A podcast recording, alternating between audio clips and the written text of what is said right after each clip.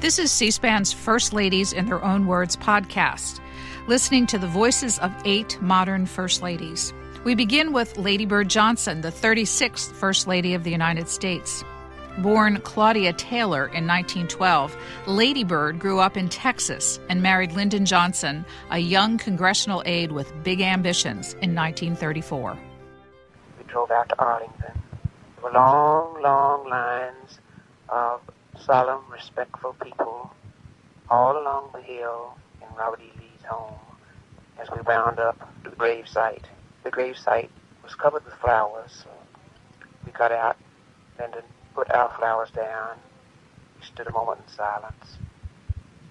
And then we turned around and left, each saying our own word to the beautiful vista of Washington as it lay spread out below us in our hearts. You look around you in this jungle and I find myself in, and you want somebody to tie to, and you look for who is strong and intelligent and instinct, not prior knowledge or sentiment, makes me think that Mr. McBundy is one of those. We talked about how to bridge the gap between the Kennedy administration and the Johnson administration, and as Lyndon would say, he had to breed the best of the two to each other. And I tried very earnestly to express my thanks to him. That was Lady Bird Johnson from her December 1st, 1963 diary recording after visiting President John F. Kennedy's grave. Just days after his assassination, Lady Bird was confronting a new life as First Lady of the United States. She lived in the White House from 1963 to 1969, some of this country's most tumultuous years, through the civil rights movement, Vietnam, and political assassinations. You'll hear her in her own voice how she experienced that time featuring footage from C SPAN's video library. Wednesday, January the 8th, State of the Union, was one of those days that you have the feeling that everything that's gone before, the last two weeks at any rate, was leading up to, working up to. So must Sir Hillary have felt when he at last reached the top of Mount Everest because it seemed like to me we had uh, had a long, long rope stretched up a high, high mountain, and day by day we'd been pulling and hauling, and this finally was the day that we either came we came to the top and fell on our face, or stood up and planted the flag. I arrived a little bit early and took my seat in the front row, flanked on the right by Lucy Baines, and then how glad I was to have Roberta Vinson next, and then Uncle Huffman Baines and his wife Aunt Lee and Aunt Josepha. That was a sort of well, I know that Mrs. Johnson would have liked that. Then on the other side, I had Susan and Helen, and nobody watched it with more interest than Helen. Behind us were the wives of the cabinet members and the wives of the Supreme Court. And also as our guests were Hobart Taylor and Jay Taylor. And I noticed tucked away on the farthest step in the last little square inch was Wendy Marcus, young and eager and ready to grab life by the forelock. I'm glad she made it inside the door. The familiar room below began to fill up with a pomp and display that always takes place on these occasions. How many times I've seen it. The House was in its seat. Then, with a loud announcement from Fishbait Miller, in came the Senate. Then came the, I think next comes the Diplomatic Corps, getting bigger all the time, and how they are, they're going to finally find room for them, I don't know. And then the, Cabinet and the court occupying the front rows. And in his most pontifical voice, Fishbait Miller, and how could there ever be a replacement for Fishbait, rose and said, The President of the United States. And in walked Lyndon, flanked by old friends of long standing, and went up to the podium right in front of Speaker McCormack and Senator Carl Hayden with the flag behind him. Speaker McCormack, gray and craggy and white haired. Senator Hayden, here ever since Arizona entered the Union, A charming, lively face for 85. Rather humorous. But I wonder how many people in the chamber were struck with the thought that there is a dramatic something there that says, take care.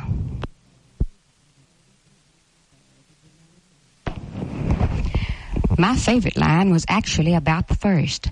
I will be brief, for our time is necessarily short and our agenda is already long. And then there was a line about it can be done by this sem- this summer.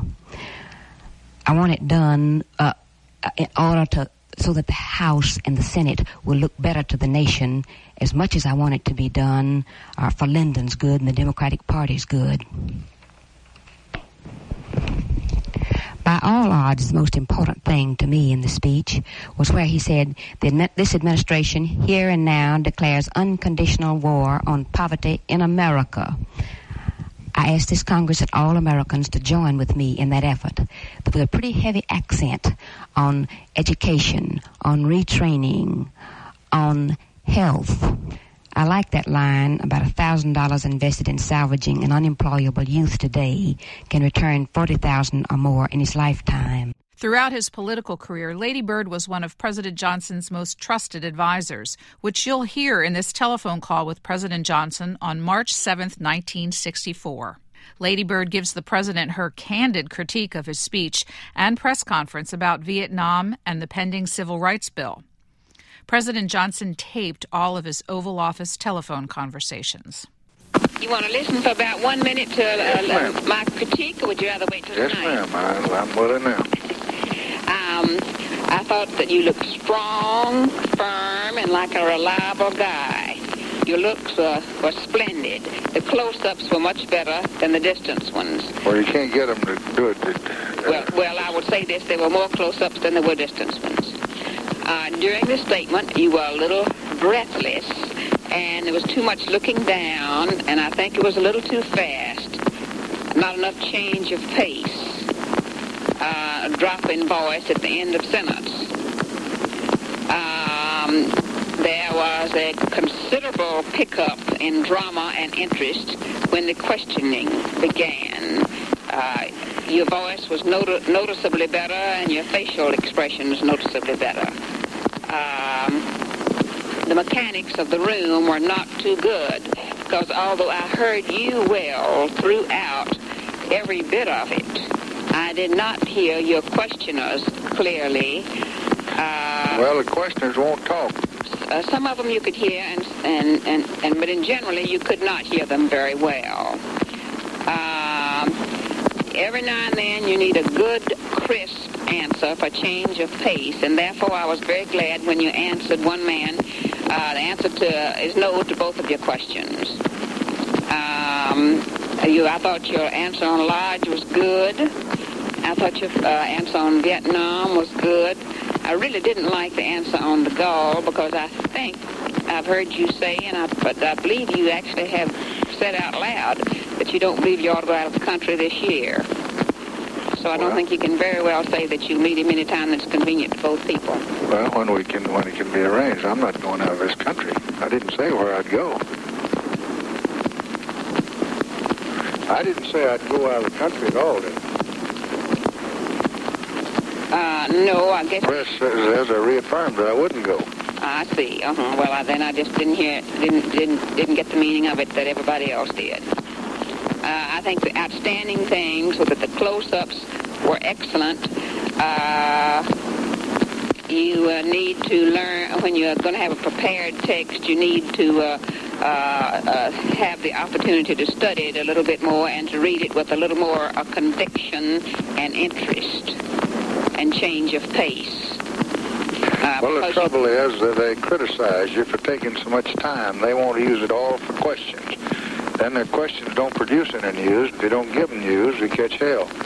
So my problem was trying to get through before 10 minutes, and I still ran 10 minutes a day. Mhm. And I took a third of it for the questions. Now, I could have taken, if I'd read it like I wanted to, 15 minutes.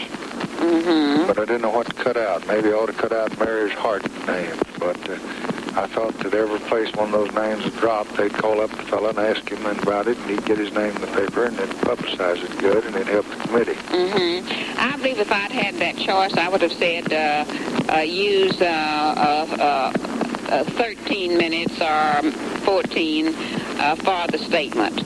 Um, in general, I'd say uh, it was uh, a good B plus. How do you feel about it? I thought it was much better than last week. Well, uh, I, heard last week, see, and, and didn't see it, and, and didn't hear all of it. Uh, and, and, at any rate, I felt uh, sort of on safe ground. I mean, like you had sort of uh, gotten over a, a hump psychologically and in other ways. Uh, it'll be interesting to hear everybody else's reaction. And uh, we got, got uh, well, the Thornberrys anyhow are waiting a reasonably uh, early dinner with us and I and I got my ten o'clock date, and you do anything you want to about getting another couple or two to eat with us, and let me know. And uh, I love you very much. Okay, bye. Bye.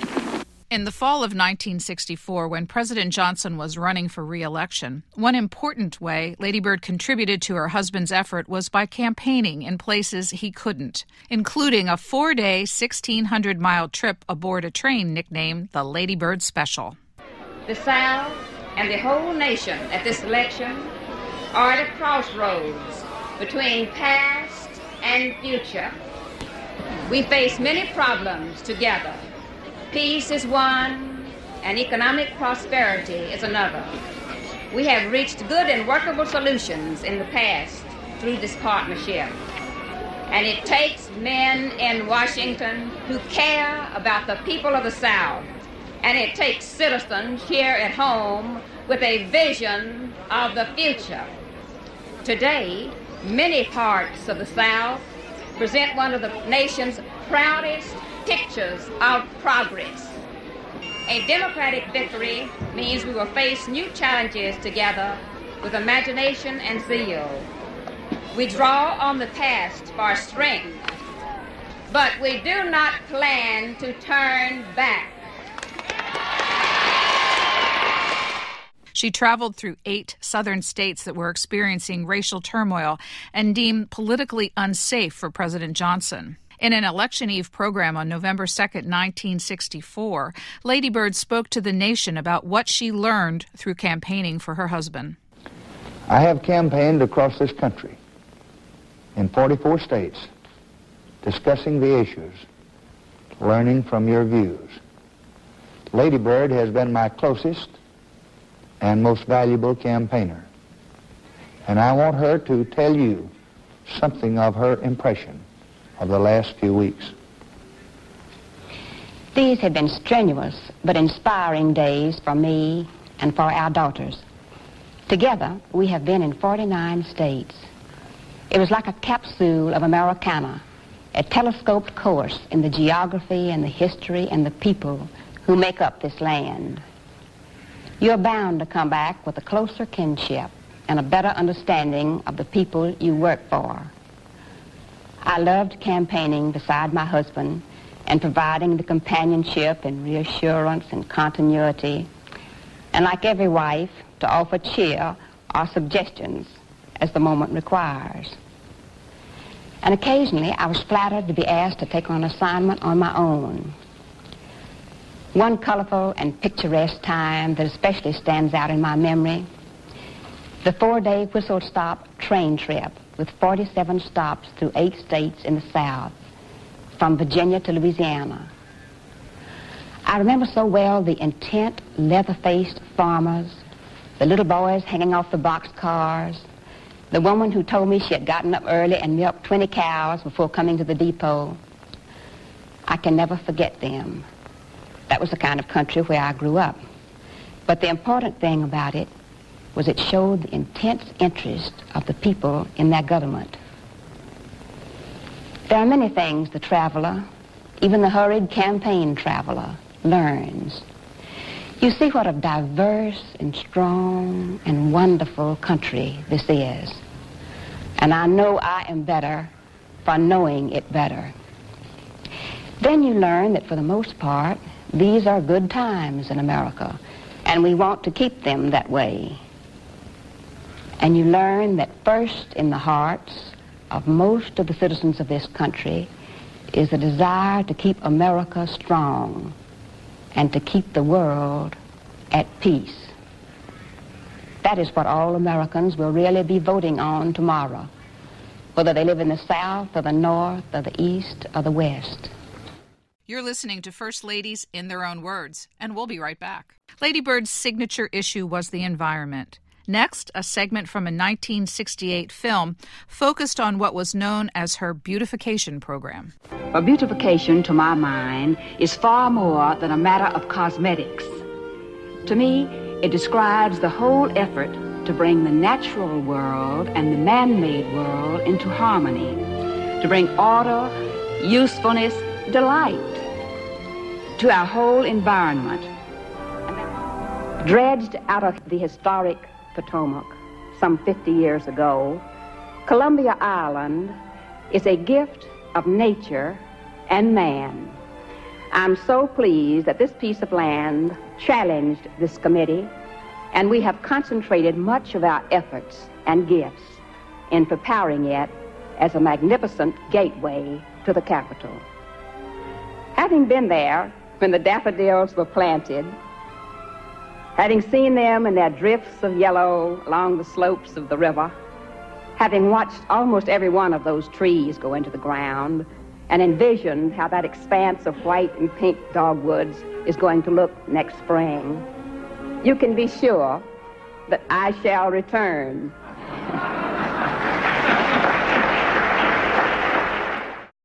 You're watching American History TV, where you're listening to Lady Bird Johnson in her own words. In March of 1968, as the Vietnam War raged on, LBJ announced that he would not seek reelection. That year, Lady Bird opened up the White House, as had her predecessor, Jacqueline Kennedy, to the American public via television cameras. This was recorded by the White House Naval Photographic Center. Many years ago, when I was the wife of a brand new Texas congressman, I snapped photographs outside these iron gates I never imagined that one day I would live on the other side of that fence. Like many tourists, I had the distinct feeling that this house belonged in part to me. I think that's a feeling that everyone who visits here shares. Just like the thousands who come here each year, I was impressed by the majesty of the great state rooms on the first floor and was proud of the stream of history that ran through each of them. What the passerby doesn't always realize is that there are two sides to the White House. The official side that remains in the public eye and the private side that the public rarely sees. The living quarters for the president and his family.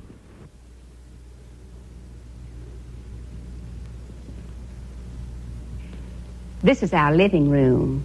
Actually, it's the west end of the long hall. It's the nerve center and crossroads of all family activities. An intimate place, and yet busy, and it belongs to all the family. Psychologically, when you cross that threshold, you feel that you're at home, that you're inside your own house. You can put on a robe and slippers and curl up with a good book. We gather here on all the climactic occasions, such as the immediate moments following the State of the Union message or another major address to the nation. We usually invite those who worked on the speech or who had contributed to the event. On those nights, this room has been filled. It has the same electric quality of a Broadway opening. After the performance, you're anxious to hear the reviews. Although we've had some thrilling successes and high moments of pride, there were some chilly moments too. But happy or painful, this is where the initial public reaction is seen by the president. And this is where his family shares this experience. This room is also a listening post for the tone of the day. When we have no engagements in the evening, I come in here with some of my work that isn't so demanding and wait for Lyndon to come home from his work. You can see his office from here. The lights may be on until 8 o'clock, or maybe 9 o'clock or 10 o'clock. Sometimes he doesn't come home to dinner until after midnight. It's not very far for a man to commute, but in terms of his responsibilities, there's a great distance from here to there. I recall being up here as Linda brought in her latest acquisition for her old book collection, and Lucy emerged from the kitchen with a pan of brownies she'd made. And at the same time, knowing that Lyndon was down there, only a few yards away. But the tensest nights of all are the lights on in the cabinet room and the television vans on Executive Avenue. Perhaps it was the crisis of the Gulf of Tonkin of the Middle East in June 67. But sooner or later, the lights will go out, and then in a few moments, I will hear an eager voice down the hall call out, Where's Bird? And then I know he's home, really home. Like the living room in any American home, this room has its personal touches. Bookshelves that reflect the individual interests of the family, old and treasured friends. One of the things that I am proud to leave as a reminder of our time here is the addition to the White House permanent collection of paintings. Thomas Sully's portrait of Fanny Kemble is sheer romance, and I love it. This is our most recent acquisition for the permanent collection, Robert Henri's Gypsy Girl. The first painting acquired during our stay at the White House was Winslow Homer's Surf at Prout's Neck. I saved my favorite, the Mary Cassatt, for last. You can almost feel the love between the mother and those children. Look at that little girl. Is she wondering what the small child is going to mean to her life? It's such a dear painting.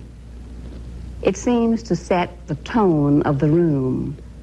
It's where the family shared so many personal and intimate moments, where we felt we were in the heart of the house, really at home.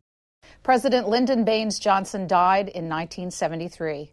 Lady Bird lived on until 2007, dying at the age of 94. You'll hear now from the last part of her life as she reflected on her continuing work and on LBJ's legacy. What do you think? Not what do you hope, but what do you think will be in long term history Lyndon Johnson's legacy? What will people remember 50 years from now? I don't know. He would have liked it to be the education president. That is what he placed all his hopes on. He said it's the only passport out of poverty, and it's the one thing that uh, can't be taken away from you is education. Uh,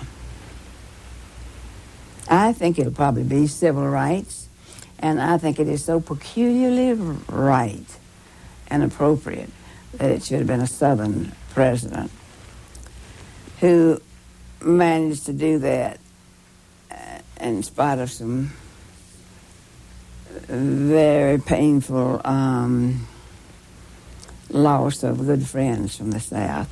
And I don't think, I don't think they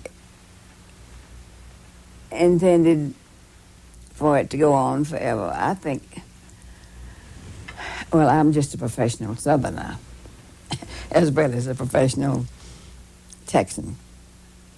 How much influence did you have on him when it came to civil rights? Oh, I just think he, he hewed his own path, made his own decisions. But uh, he, I think we all knew it was going to happen someday. And yes, it would be, um, uh, it would be shake, shake us up like being in a um, uh, mixmaster sort of. Uh, but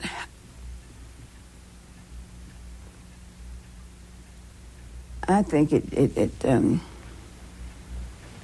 I think it will be will over over top education. Where, where's Vietnam going to fit in?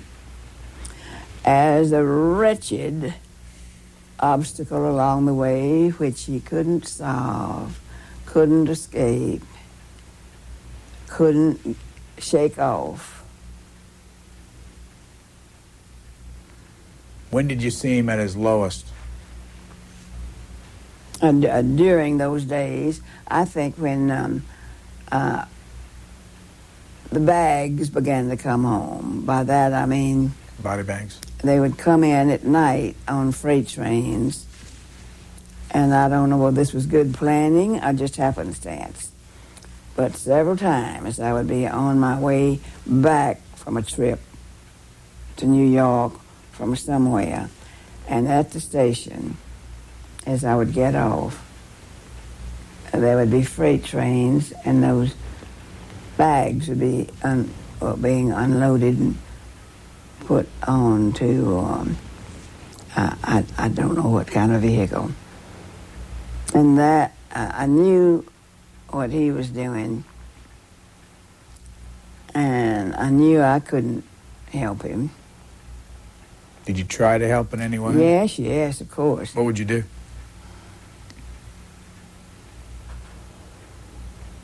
and just say, um, you're doing the best you can, and I think a lot of those people understand it. And um, there really isn't there isn't much you can do in a situation like that except to say I'm here. Thank you for joining us on American History TV for this special look at Lady Bird Johnson in her own words. Next week, you'll hear from Betty Ford, who was seen as a thoroughly modern and candid First Lady. American History TV's First Lady series is also available as a podcast. You can find it wherever you get your podcasts.